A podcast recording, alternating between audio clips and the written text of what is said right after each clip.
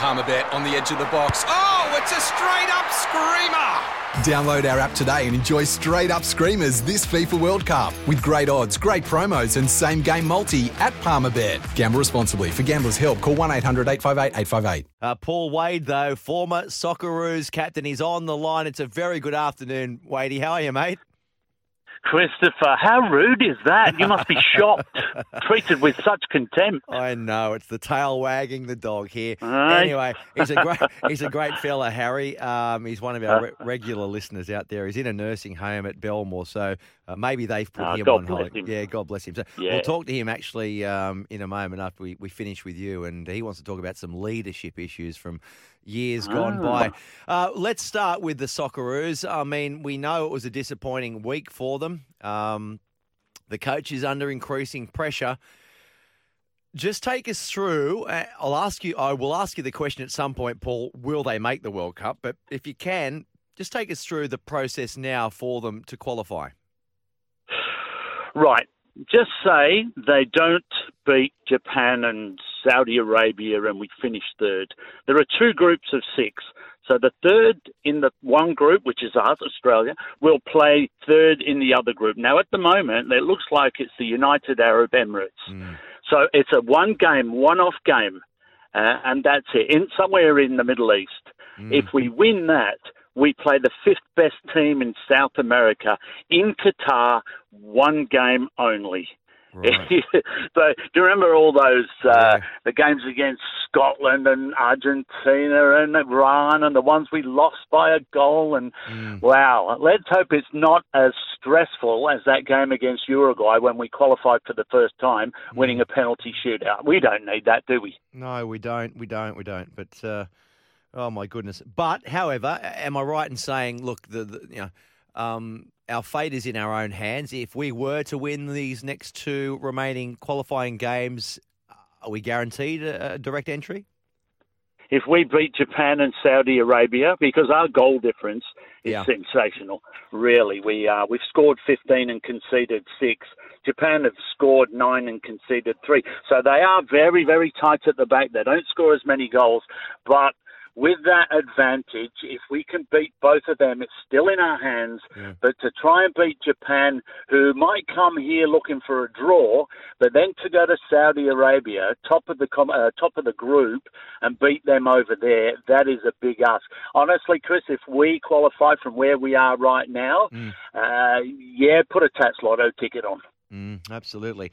Um, we- we- we're both desperate. Obviously, you know, I'm I'm not a soccer um, rusted on soccer fan. Rugby league's my go, but I obviously, and I've said many times before, I watch a bit of A League, Sydney FC. I follow them. But when there's a World Cup on, I am glued to the set. Any Socceroos game, you've got me.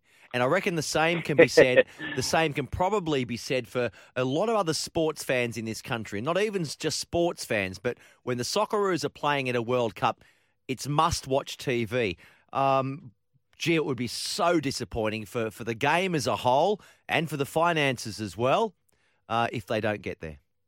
Oh, the finances.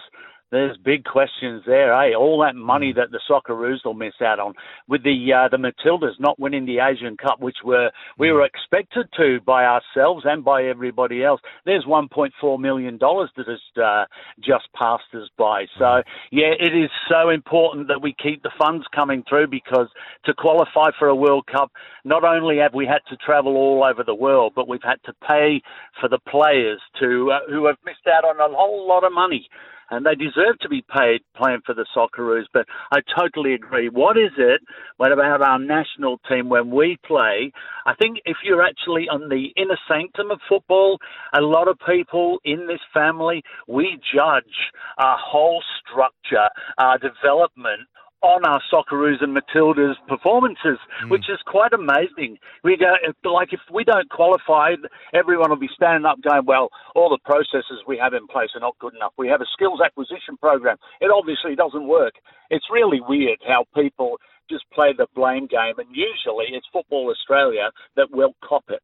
Mm. Uh, so, uh, uh, what am I reading into those comments, Paul? I, I, I'm hearing from others, you know, around the game, very close to the game, and, and quite often you hear it. The game needs a restructure from grass to roots to the to the top of the pyramid. Things are not right. Um, registrations are too expensive for our children. Pathway programs, uh, the right ones are not in place. And I don't know what to read into that because I'm not involved heavily enough in the sport. Do you think the sport as a whole in this country does it need modifying the structures and the, and the people in charge? It's a very interesting question, Chris. And honestly, uh, it keeps haunting me. Throwing the baby out with the bathwater. Mm. And uh, it just gets, all right, I must agree. When it comes to how we bring uh, under nines, which is where we start identifying them in a skills acquisition program, mm. if, if they have to pay three grand for one season. Mind you, everyone will say, yeah, but that's only $10 a session. Uh, three grand is a lot of money if yeah. you haven't got it. You know, and there's a lot of kids who can't afford it and are brilliant footballers. So I think that's got to be fixed. We all agree on that. There are doubts as to whether that program is in line with, you know, providing those exceptional, carefree footballers. I don't think it is, but don't start changing it so much that there are no boundaries anymore. Once we do that, we'll go out there thinking we are Brazil and we'll get hammered as a as a country, we should be a little bit structured. We know the work ethic can come back because a lot of people are blaming that for the reasons we're not winning. Oh, we're not mm. mentally tough enough. There's no resilience there. You know, uh, the debate will rage forever, but somebody will just say, "Yeah, it's all about the development of the kids. It's all gone wrong." Mm. Well, I mean, when when the Socceroos are in the shop window, and I'm talking about eyeballs on them, you know, um, casual fans like myself and all the Matildas are. I guess that's all we see is the the top of the tree.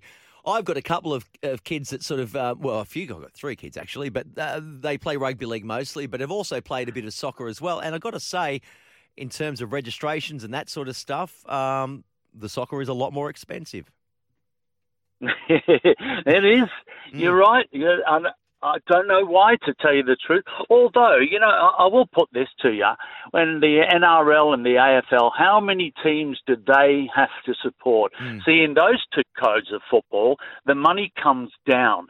Do you know what I mean? The mm. the NRL get their television rights, and the money eventually comes down. With the Socceroos and Matildas, with football in general, yeah. the money has to come from grassroots going up to pay for that, yeah. and that is a very difficult thing. I don't know. We've got over ten national teams. We've got Olyroos, Socceroos, Matildas, mm. young Matildas. We, you know what I mean? It's, mm, it's yeah. a, it's not as easy as to say, oh, it's way too much, full stop. No, no. we got reasons why it costs. Yeah, well, and you need the you need the Socceroos and Matildas doing well. You need the broadcast revenue, and you hope that sort of more of that will trickle down to the grassroots and help um, help pay for some of those registrations, etc. Which brings me back to the other point I mentioned: how how costly for the bottom line for for Football Australia if they fail to make the World Cup. and I don't know if you could put a figure. I don't know if you can put a figure on it, Paul. No, no, we can't. But you know what? I will reference the Matildas uh, going into the Asian Cup. Top ranked team, you know, supposed to win it, made every semi final mm. uh, that they played in. We haven't been there, won it in 2010. There were so many positives. We didn't win it. There's $1.4 million, as I said. That money goes to paying for camps to bring the girls in to a camp two weeks to prepare them. Now, without that 1.4 million dollars, the FA have got to go now and find it somewhere else because we've got the World Cup shared with New Zealand next year, and the preparation of our Matildas in whatever way uh, Tony Gustavsson wants is mm. got to be paid for. It's it doesn't seem like a lot of money, 1.4, but if you haven't got it, it is. Mm. Um, uh, just. Um yeah, I mean, disappointing for the Matildas. Uh, Socceroos coach Graham Arnold. Uh, what sort of pressure do you think he is under, and uh, do you think it's justifiable? I remember a Brazilian coach said to uh, a journalist one day, he goes, You can be the most skillful team in the world, you can juggle a ball a million times, you can score lots of goals, and you'll concede lots of goals. But the, the key to success is handling that pressure of expectation Do you know what I mean? When mm. when the crowd, when the media, when the coaches mm. in the structure demand you to make that uh, transition to the World Cup. It's dealing with that pressure. Graham Arnold has been around a long, long time. He knows, just like Ange Postecoglou, yeah. and the, the crap that he had to put up with. Mm. Graham Arnold's been around as a footballer, as a coach, successful with Sydney FC, uh, to realise that, you know what, I'm going to get sacked anyway, mm. whether I qualify. And this is me talking. These yeah, are not yeah, facts. He goes in with that attitude that, you know what, my players and me are going to give absolutely everything. We're going to sacrifice our families and our mm. uh, hmm. wages or whatever to get there. But if I don't, it's not the end of the world, and don't worry about what they're writing in the newspapers. As a journalist, you're writing an article to sell a newspaper, so to speak. You know, I'm going back mm. in time when it was um, dollars and cents. But that's why they're there to sell newspapers. Graham Arnold is there purely to coach a team. Don't worry about all the crap they're going to write and say. Mm. The reason commentators are commentators, Chris, mm. is because they can't coach. they have absolutely no idea how to fix problems. That's why it's such a cushy job, yeah. being a commentator. You know, they don't make mistakes. It's all opinion. Well, let's see them put on a session with the Socceroos with only three days of the players together. Mm. Some of them have had COVID, some of them are injured, some of them are not playing well. Let's see them solve those problems. Mm. So, yeah, I know I'm passionate about it, but I'm a big supporter of all all coaches. Whitey, hey, we know you're the, passionate about it, and that's that's, that, that's exactly why you're on here talking to me right now. We, we love we love your passion, and, and I love the passion too of Graham Arnold, and he has he's got he's got a number of points on the board. His track record, we know he's a good coach, but he is the sort of guy, isn't he, that I think can handle that pressure of expectation, Graham Arnold, and uh, just just sort of brush out the media um, side of things. And look what Ange has gone on to do. I mean, um, oh, great guns, isn't it? Oh, it's brilliant. I, I said to somebody yesterday that I remember when Ange, I think it was Oakley, he took over in the Victorian State League, for example, one of his first coaching jobs. Mm. And the first thing he said to the players in the dressing room was, right, rule number one, nobody can be fatter than me. and, and it was such a simple thing. Well, he's developed, he's won absolutely everything, including the Asian Cup. He's gone to the World Cup. Uh, anyone who was there at the MCG when uh, the big, uh, Melbourne Victory played Liverpool in front of 95,000 people, it was only a friendly, but there's a lot of pressure uh, that comes with that. Ange Postecoglou has just believed in his philosophy.